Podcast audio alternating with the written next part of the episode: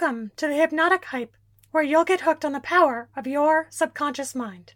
Hi, my name is Jessica Shada, your unconscious coach, and it's my mission to create safe spaces for individuals and groups to gain clarity, instill unshakable core confidence, and change conscious and unconscious patterns, allowing you to shift your perspective, get out of your own way, and create new results so that you can effortlessly achieve your dreams and desires and ultimately have a greater impact in the world around you.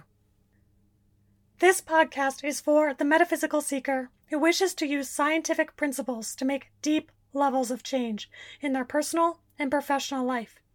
You're here because you know that there's more to life than meets the eye, and you know you need community and support and crave learning and evolving. In fact, you do so at every chance you get. You're here because you're ready to take back control over your habits, your behaviors, your beliefs, and your emotions, and really change from the inside out. This podcast will give you the practical tools that you can call upon whenever you need. To learn more about the Unconscious You programs and the personal virtual hypnotherapy sessions, visit jessica shada dot com. That's J E S S I C A S H A D A dot com. Once again, welcome, and thank you for spending your time with me here today. Let's dive on in.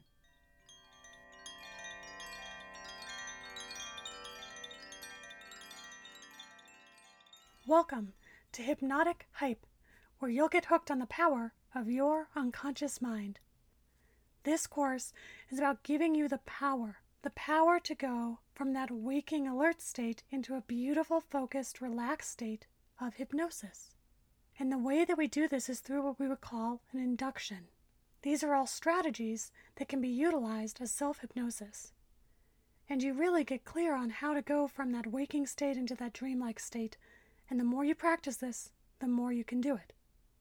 You know, you're in hypnosis every day, all day, about every ten minutes. Science says you go into that hypnotic state.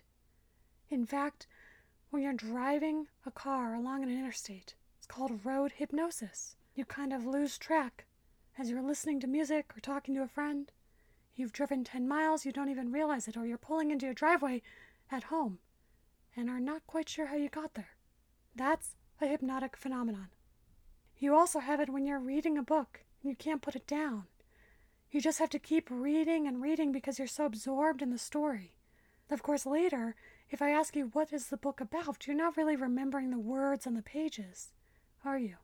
No, you're remembering how those words made you feel. What thoughts and images came up. You're immersed in the story. Similar to binge watching a T V show. All of a sudden you realize that you didn't just watch one episode, you watched two or three, maybe even four. That's also a hypnotic phenomenon. There's another phenomenon. Going into a daydream. A daydream is such a powerful state to be in, such as when you're working, working out, doing the dishes or cleaning. Your mind drifts to something else, totally unrelated. Hypnosis allows your mind to wander, so let it wander. And take it for a nod to how well you're doing, because you're doing really well. Hypnosis is not really an awake state, but it's not really asleep either. It's kind of somewhere in between. Even though I might say deep sleep, it's not really sleeping.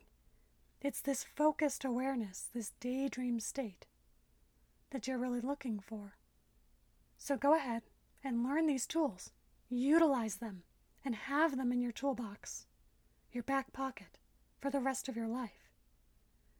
And really enjoy how amazing it is to drop into that subconscious mind, to access all your resources, allowing your conscious and unconscious mind to really give you the answers you need for real, permanent, lasting change.